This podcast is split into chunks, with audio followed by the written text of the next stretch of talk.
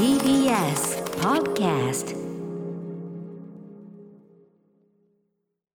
時刻は7時43分。TBS ラジオキーステーションにお送りしているアフターシックスジャンクション。パーソナリティのライムスター歌丸です。火曜パートナーの宇垣美里です。さあこの時間は1億総コンテンツライダー時代にふさわしい期間限定のこちらの企画をお送りしてます。題してコンテンツライダー!アマ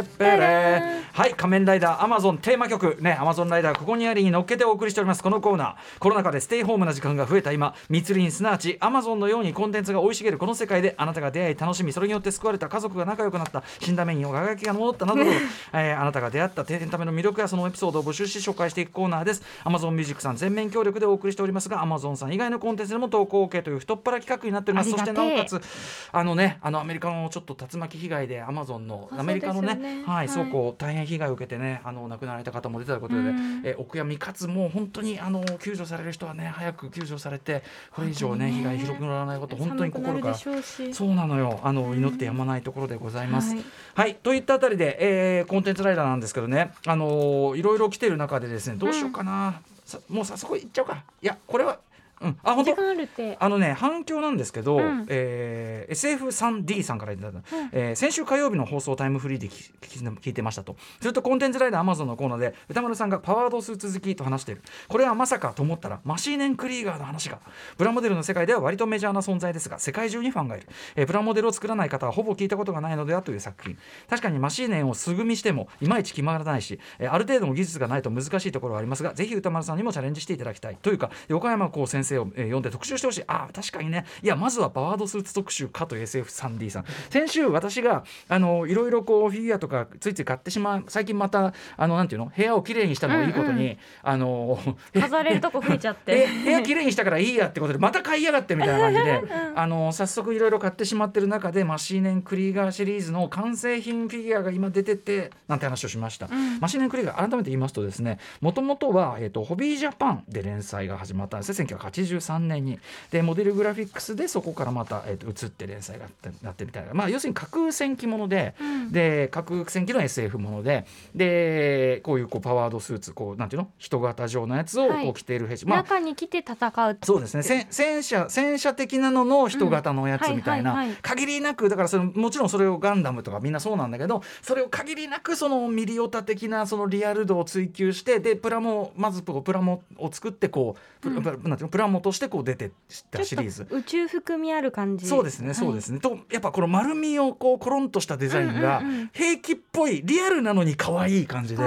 すごい80年代のなんていうかな SF 的なマインドの僕的には日本が生んだ一つのやっぱりこう傑作だと思ってるわけですよ。マシネン・クリーガー。で横山光さん確かにモデラー。でこのメールにもある通りですね私もですね、うん。あの当時あの買ったんですよプラモデル、はい。まあ、そんなちっこいやつなんですけどね、うん。で普通に組んでもねあんなかっこよく作れねえやっていうのもそれから分かってたんで。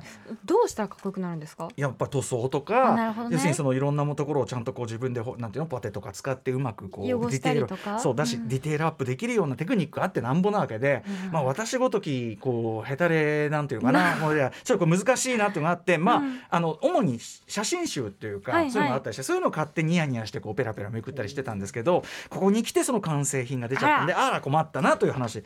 えちなみに、えっと、木曜ディレクターの角くんね、えーまだ20代でね。まだ全然若い。角くん20代。30代いってるのか30いってるか30いってるけどとにかく角くんもちろんマシネンクリーガー世代じゃなかったけどあの写真見せてもう今日えええここれえええまずい。ええって。落ちたあ落ちたじゃんそれ。うん。人が落ちた瞬間俺は見た。うん。あの、まあ、確かにマシネンクリーが特集のちょっとマニアックすぎて大丈夫かな、まあ、でも僕としては歌丸忖度企画としてはありじゃないでしょうかね。はい。ということでありがとうございます。こんな反響もお待ちますね。ねということで早速いきましょうかね、はい。これどっち読み？どっち読み？じゃあ宇垣さん読みでいきましょうか、い、っぱい。やってみましょうはい、えー、こちらは河野さんからのコンテンツライダーマゾンメールです。はい。2021年の10月よりマルセル・プルースト著岩波文庫版失われた時を求めてを読み始めました。出た。映画「リトル・ミス・シャンシャイン」やホドロスフキーの「デューン」でも触れられておりずっと気になってはいましたが全14巻の超大作。読むなら今しかないと思い1万5000円の全巻セットに手を出しました読み始めて2ヶ月半が経ち現在6巻が終わろうとしています。あと3ヶ月はプルスト漬けの日々を過ごせそうです。すごくない？河野さん。え。ら。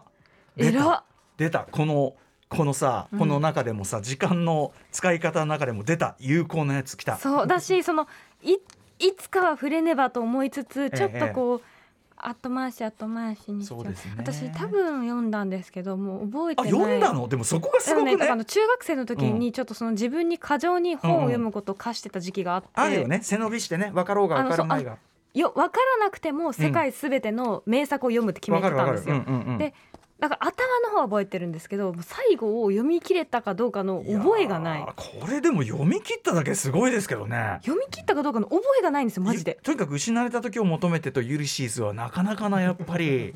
あのなんていうかねなんていうか。ただこの一巻何巻かな何巻かの時にとりあとりあえずそのプルースト効果と言われるもののうん。描写があっうんて、うん。これかと思こってれがプルースト効果か。はい、うん。結果めっちゃその言葉を使いまくりましたね。私は読んだから使ってよみたいな気持ちあ確かに読んだんだからね。確かに確かに。そうなんだよ。結局その失われた時を求めてとか、うん。ユリシーズとかは大体どういう文学史的にどういう位置でどういう内容でどういうこう活気性があるかとか、うんうんうんそこが説明さえできればよしというこの非常にこう志の低い そうあのーあれでさ止まっちゃうじゃないやっぱり。でもでも読んだんだからそれは。Maybe いやでもねこれをでも大人になってもう一度読むってすごく、うん。よいしょっていうことだと思うんですよ、はいはいはい。あの重い腰を上げてんじゃないですけど。確かに。だとこう、ね。手軽なものとか。いや俺ね俺恥ずかしくなっちゃった。俺こういうその時間ができた時にねカラマーゾフチャンスかなんか言ってるわけ、うんうん。要するにカラマーゾフの兄弟読むチャンスみたいなこと言ってんだけどんなもんこれ失われた時を求めてくるカラマーゾフの兄弟なんか読みやすい読みやすい読みや2日すいで。読めるよ多分、うん、っていう部類に入っちゃうじゃん。だから恥ずかしかったですカル私。これはマーゾフは新作あの新新訳の方だとねだいぶ読みやすく新訳もねありなってて、ますしね。はい、それでさえ俺は別にちゃんとできていないというのにですよ。ああいやいや河野さん頭が下がるな。すごい。そしてやっぱ、うん、いいんじゃない？でも要はここまで来てるってことはのちゃんと乗ったわけだからさ、うん。要するにあのがん頑張って読まなきゃみたいなとこはもう超えたわけじゃん。どっかまで来たらねもうこれはあとはその波に飲み続けるだけって感じですもんね。はい、すごい。頭が下がりますしでも確かに。でもい1万5千円でさあと3か月も楽しめるんだよ。1万5千円ってこれさ文庫でしょ？安っいや違うよ。文庫で1万5千円超えってどういうセットだよまあっていう。14巻だから、うん、14巻あるから。でもだって5か月もう半年楽しめるんだよ1万。あまあそういう考え方あるね。そう確かにね。5千円で。すごい安いよそれはって思っちゃう。そうだよね。確かにな。あの俺もそうだな。やっぱりあのファミレスに行った行って、うん。あの値段をカロリーで割っていた時代を思い出さないかな よ何りより効果的にエネルギーを、何が得なのかという。得得というのの一つ得っていうのの一つの観点としてのあの値段あたりのカロリーっていう。その分動けるわけだから。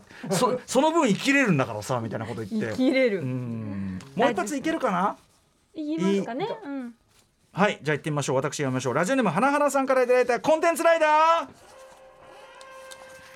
アマゾンうんあのね花々さんはとても英国産のエンターテインメントいろいろお詳しくてですね、あの。のはいあの2つ送っていただいてちょっとそのうちの前半部、えー紹介させていただきます、はい。えーこんにちは。いつもポッドキャストで楽しく拝聴しています。ありがとうございます。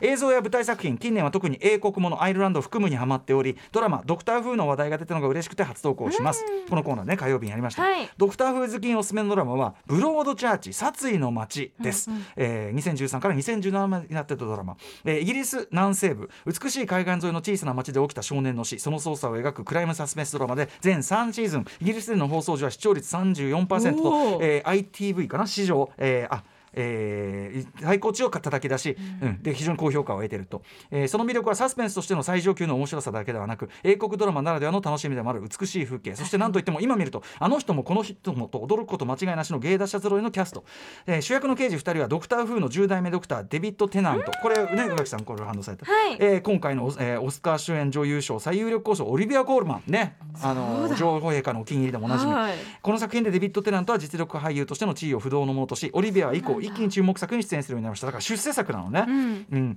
少年の母親役を演じたジョディ・ウィティカーはこの作品が12代目にして初の女性ドクターへの起用の契機となった。そうだ。もう。出てらっしゃるんだ。あだからなんだ。だからドクター風並びなんだね。ドクター風が二人ドクター風が二人いるってことですよね、うん。この作品の中に。すごい。あとシーズン2では弁護士役のシャーロット・ランプリングの助手としてこれもすごいけどね。シャーロット・ランプリングの助手として、えーフィービー・ウォーラー・ブリッジね、えーというね。はいはい。で、えーあとフリーバックでの共演にここからつながってったんだって、重要作なんですね。はい。そうか。それ面白いですね。あの人がここに、みたいな。そうそう。この演技で注目されたのねという作品を見る喜びは格別ですというふうに花原さんもおっしゃってます。これ Amazon プライムではシーズン2までシーズン3はまだワウワウのみのようなので、えー Amazon で早く見られますようにという、えー改めて言いますね。ブロードチャーチ殺意の街。オックスご紹介いただきました。こんなん見るじゃん。花花さんのみたいなねこういうだから英国エンターテインメント特に詳しい方とか、いいですよ。嬉しいねこういう情報ね。そのまだまだ知らなかった作品がたくさん。で私もイギリスもの結構好きだからうんうんうん。嬉しい。そもそもドクター風にうん。ハマる素養はあったわけだから、もともと好きだったの。改めて見て、もうどちゃくそ面白いんですけれども、う、はい、うんうんうん、だしあそそこのしかも起用に至るこの流れそう。キャスティングの。びっくりしちゃうよね。ねでオリビア・コルマンも大好きだしさ、ね。と思ったらあこれは良きでございます。だってハリー・ポッターが好きだったら多分好きだしね。ああいつがいるってなりますし。あドクター・スーはあの、ハリー・ポッターの彼ですか？あの言ったらちょっとあれなんであの人の役してる人なんで、はい。ブロードチャーチ殺意の街、えー、Amazon プライムで見れるそうです。ということでまだまだ募集しております。このコーナーでは皆さんからの投稿をお待ちしております。採用されたアマコンテンツライダーたちにはもれなく Amazon ギフトカード5000円分をプレゼントしております。そして、さらに。アマゾンミュージックさんからはアンケートのお願いもあります。あなたのおすすめのポッドキャスト番組は何ですか？こちらの回答をメールアドレス podcast- おすすめ amazon.com podcast- おすすめアットマークアマゾンドットコムまで送ってください。詳しくは番組公式ツイッターをご確認ください。締め切りは来年の1月31日まで。回答してくださった方の中から抽選で Amazon ギフト券5000円分 E メールタイプのものが進呈されます。ぜひご協力をお願いします。お世辞でなく我々の方が世界を広げていただいておりますリス本当ありがナーの皆さんに。たいよこれ、はい、ということでなかなかの好企画じゃないでしょうか。以上ここまでコンテンツライダー。